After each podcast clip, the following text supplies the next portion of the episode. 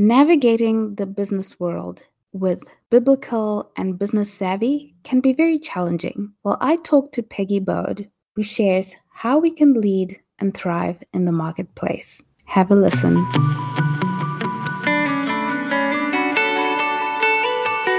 Welcome to Reinventing Perspectives. Today we have an amazing guest. We have Peggy Bodde. Peggy, please tell us who are you and what are you about? Hi, Priscilla. Thank you for having me. I'm excited to be here today. In my first career, I was a corporate leader. And after doing that for about 25 years, God called me into a new season. So I resigned my position as senior vice president and started my own business as a freelance writer. And at the same time, I started my foundation, which is called Sacred Work. Well, we're honored to have you on the podcast, Peggy. Tell us what is Sacred Work? Sacred work is my passion. So there were times as a corporate leader when I really looked for and wished for a mentor who was a woman. The industry I worked in was male dominated. It could be pretty tough navigating the business world as a woman. So I made it a point to mentor other women inside and outside the company. And that became my passion. So when I resigned my position as the senior vice president seven years ago to start my own business, I wasn't ready to give up my passion, which is something I know God has called me to do. So I started my foundation, which is called Sacred Work. It's my way of extending the love of Christ by offering free leadership and career coaching for women. I've also written a book called Sacred Work, Equipping Women to Lead with Strength, and it's being shopped around to Christian publishers right now. So we're excited to know when that comes out. Thanks. I love your story and I love that you're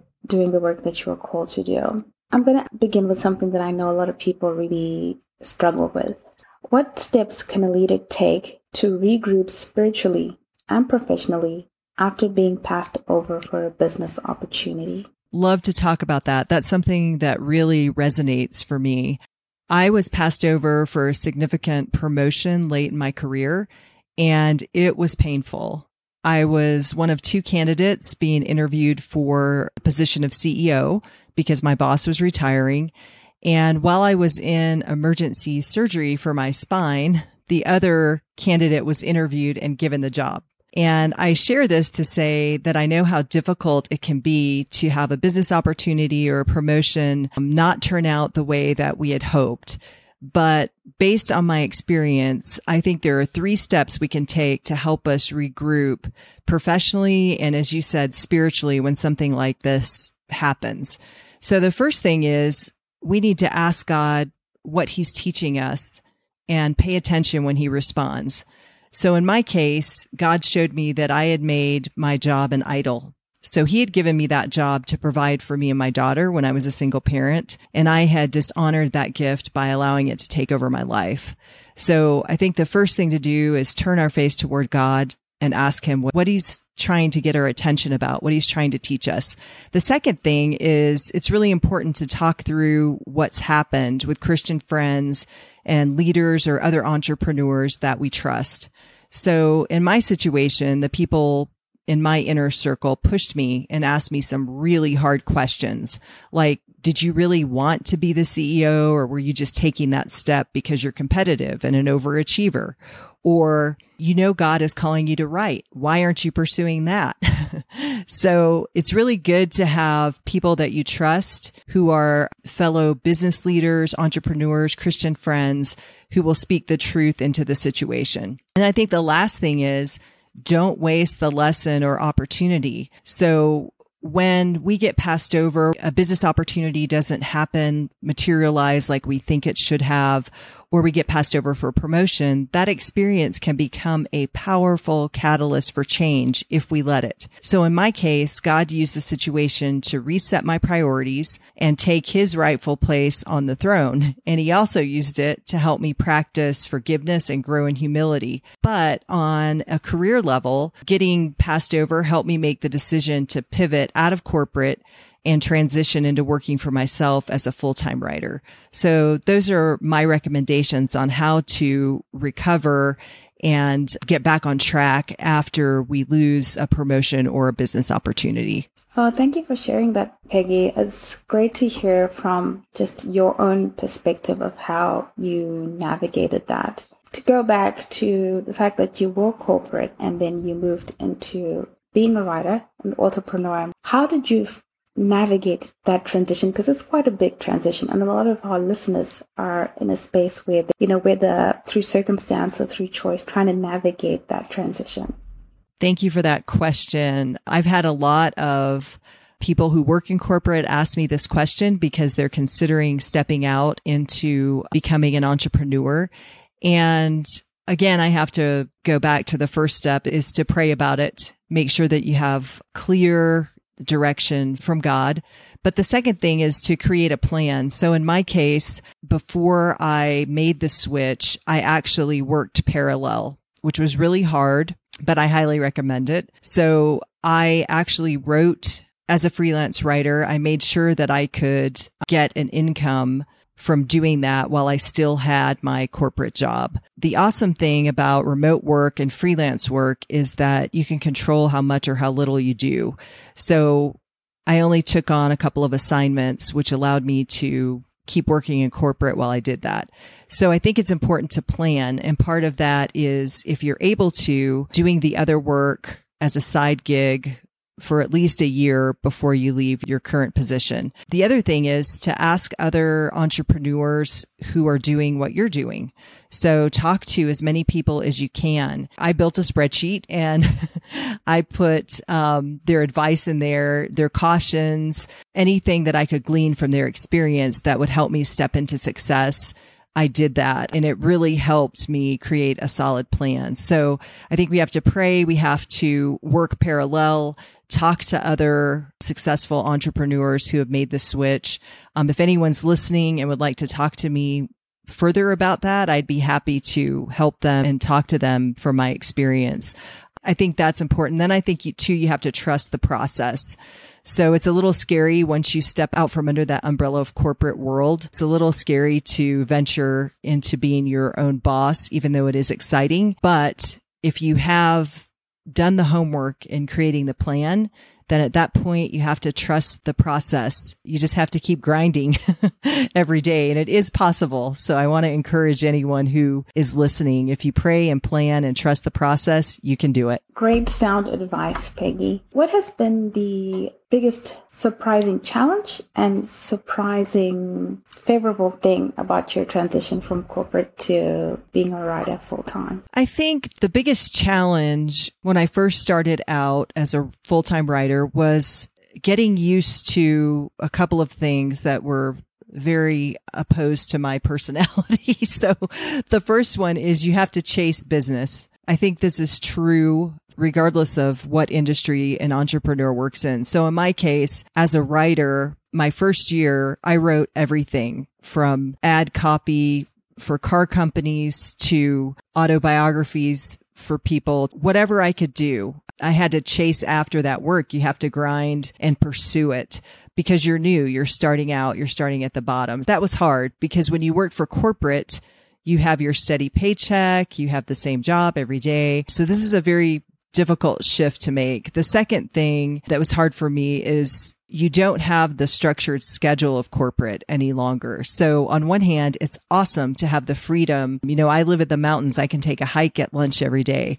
You know, y- you can have flexibility, but that also means, like in my case as a writer, I may have deadlines on the weekend. I may have to work through holidays. There are deadlines that shift and change. I used to be in control of the schedule. And then as an entrepreneur, the schedule kind of controls you. That was a big challenge. But you also asked about what has been the best thing. Again, I have two answers. One is that God has allowed me time to work on my ministry because I'm a freelance writer and I have flexibility. I can work on my foundation and I can help other women and I don't feel so pressed for time. Second awesome thing is the flexibility I mentioned because, you know, I can take a road trip and still work at the same time, or I can control the fact that I have time to exercise and get outside every day. So there are pluses and minuses to everything, but I think this season of life is definitely my favorite.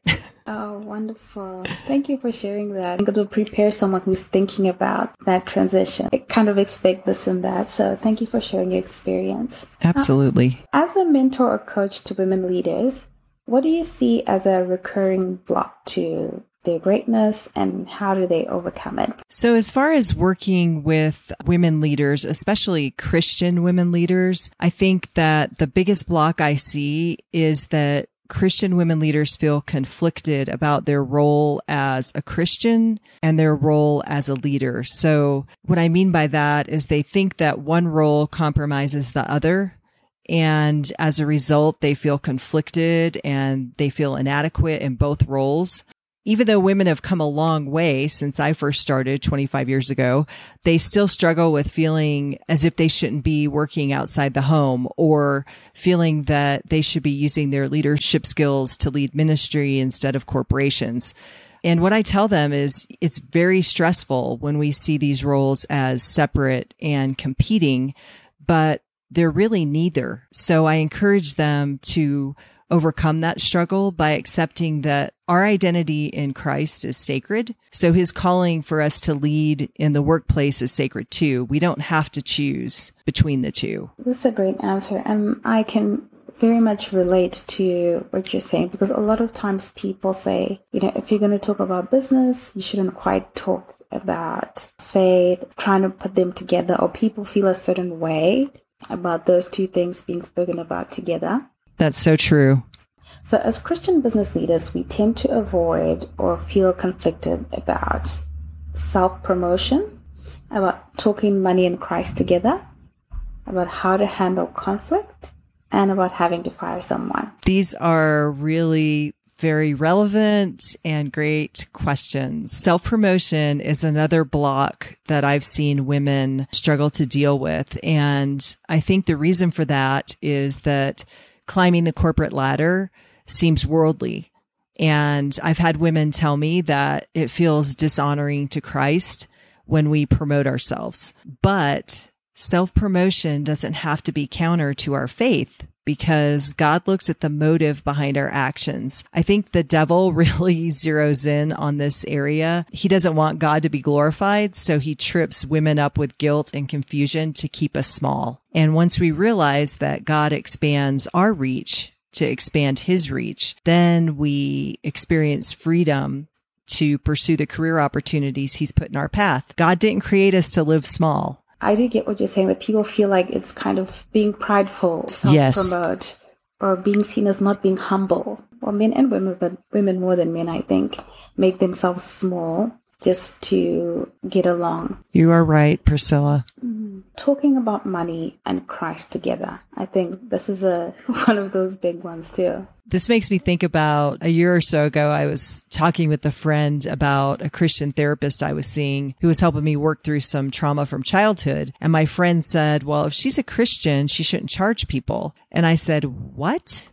Please show me that in the Bible. But for some reason in Christian circles, when we start talking about money, that has to do with whether a woman is a Christian leadership coach and she actually charges for what she does or pastors getting paid. It's a generalization, but overall, I think Christians get a little bit up in arms about money in general. But the Bible is clear that we need to be good stewards of all that God has given us. And that includes money. So as Christians, I think we need to become more comfortable talking about money. It's part of business. It's a part of life. I can say the same thing about money that I said about self promotion. God expands our reach to expand his reach. That's so true. Thank you for that. And another interesting area is how to handle conflict. This is a good topic to talk about because leaders will inevitably have to deal with conflict, whether it's office politics, people who don't get along, cross departmental disagreements. People are relational and relational conflict is going to happen in the workplace. So I think the first thing is as leaders, we have to enter conflict from a place of honor. So our behavior and words have to honor God and all parties involved. And then secondly, I think we need to act quickly to manage conflict. It's obviously not our favorite thing to do, but when we fail to address it in a timely way, then I think it can spread through and affect the entire organization. And I think the last thing I would say is that as leaders, we should keep the perspective that conflict can actually be a positive. It can be a positive thing because it can be a way to achieve positive change and help us work toward building a stronger workplace. I'd never thought of it this way. The idea that you should think about how can you do it in a way that honors God, because that changes everything. It does. That posture is very different from um, having to be a disciplinarian or coming at it from having to be right. You came from a male dominated corporate environment. How did you find that as a Christian woman trying to handle conflict in that kind of environment? It was bumpy at first because I mentioned posture earlier. And because I was surrounded by men, I kind of, I think, over asserted myself because I felt like I had to downplay the softer side of me. And as leaders, we can be kind and still be strong. But early in my career, I hadn't learned that yet. It took some hard lessons, but gradually and I feel like God was my greatest mentor in this. I learned that you can come from a place of strength, a place of respect, a place of honor, and you can address conflict without feeling threatened or without feeling that you have to posture yourself over someone else. It wasn't easy, but that's also one of the reasons that I love to mentor women today because there are a lot of women who work in industries that are dominated by men. And I like to take what I learned the hard way to help them learn the easy way. That's great. As you speaking, I even feel the difference. I'm thinking, okay, if you did things that way, that would totally feel different. Even the person receiving it on the other end, even if they don't know what they're feeling, they can feel that there's a difference in the way things have been handled. How do you deal with having to fire someone? Uh, this is hard. This is something I counsel women on now because frequently, because it is difficult. It doesn't matter why the person has to be fired, it never gets any easier. So it's something that remains difficult. I don't care how many years of experience you have. There are a few steps that I think leaders can walk through to help them with this difficult process. The number one is to seek counsel from the Holy Spirit. So I think when we bring it before God, it allows us to see all sides of the issue. And we also have the opportunity when we do that to evaluate our own responsibility and what's happened, because I think that's important. So seek wise counsel from the Holy Spirit would be the first thing. The second thing uh, is that when we interact with the employee in question, we need to keep it short and truthful. You know, even Jesus in Matthew 5 says, all you need to say is yes or no. He dismisses the practices of making oaths and says, just speak the truth. So when we're terminating someone, we don't need to try to gloss it over. We don't need to drag it out. Be direct and stick to the topic. The third thing is to speak the truth in love, just like scripture says. And I think the more difficult the truth is to hear, the more loving and gentle we need to be. And I, I've experienced that many times employees who hear the truth during a termination will use that experience to correct problem areas. And also it helps them find careers that are more suitable for their skills. So how we handle that difficult moment can actually set them up for success in their next position. And I think the last thing is to exhibit grace, you know, treat the person with respect and dignity don't try to make an example of them or parade them out the door in front of everyone. Something I always try to do is plan the meeting before or after the standard workday, provide resources to help the employee move on, such as career counseling or job search assistance. So I think seek wise counsel, keep it short and truthful, speak the truth in love, and then treat the person with respect and dignity being able to speak to you for just a short amount of time. I'm very excited to get your book. Thank you, Priscilla. That means a lot to me. I will send you a copy when it's published. we need more of this. We need more of these kind of conversations that are Christ centered in how we do business. So thank you for that. Now, Peggy, how do we exchange stress for assurance when we're navigating crisis with business and biblical savvy? I love that I already get that business and biblical savvy from. You. I think we have to plan for crises. We have to anticipate that they're going to happen. The Bible and even the times that we live in today show us that difficult seasons are going to cycle through.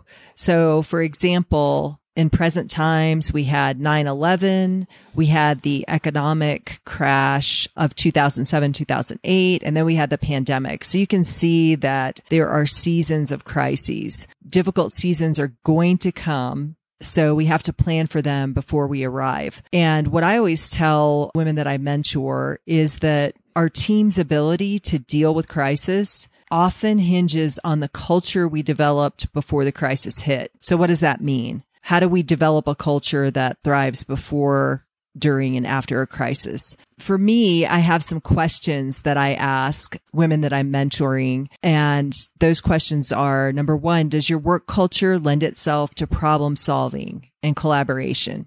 Number two, do employees feel comfortable voicing concerns and questions?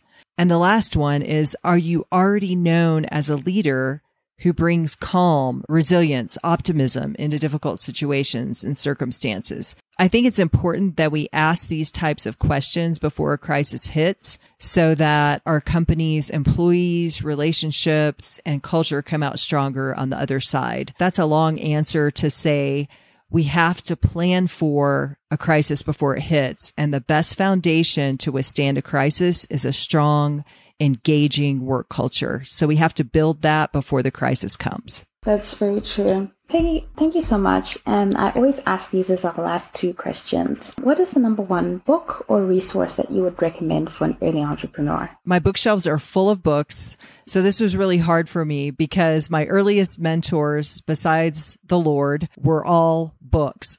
so this is a tough question for me. But for an entrepreneur, a book that I read recently is Start with Why how Great Leaders Inspire Everyone to Take Action by Simon Sinek. That would be my latest recommendation specifically for entrepreneurs. It's an awesome book. And I think that starting with why is pertinent for all of us, whether we are leaders in corporate, entrepreneurs, or leaders of ministry. I think we have to ask ourselves why, and everything builds out from there. So I highly recommend that book. Thank you for that recommendation. What has faith meant to you on your journey? faith has meant everything to me. So God has been a faithful, wise mentor to me. When I had no one else to turn to, he was there. And I can tell you that everything I've accomplished professionally is because of him. I give him the glory. Now, to our audience, please to learn more about what Peggy does and to connect with her, please go to www peggybodde.com. That's P E G G Y B O D D E.com. And Peggy, where are you most active online where people can learn a little bit more about what you do? I am most active on LinkedIn because obviously that is a platform where professionals get together. So I love that community. And I actually have a group a private group for Christian business women that you can access through LinkedIn. It's also called Sacred Work.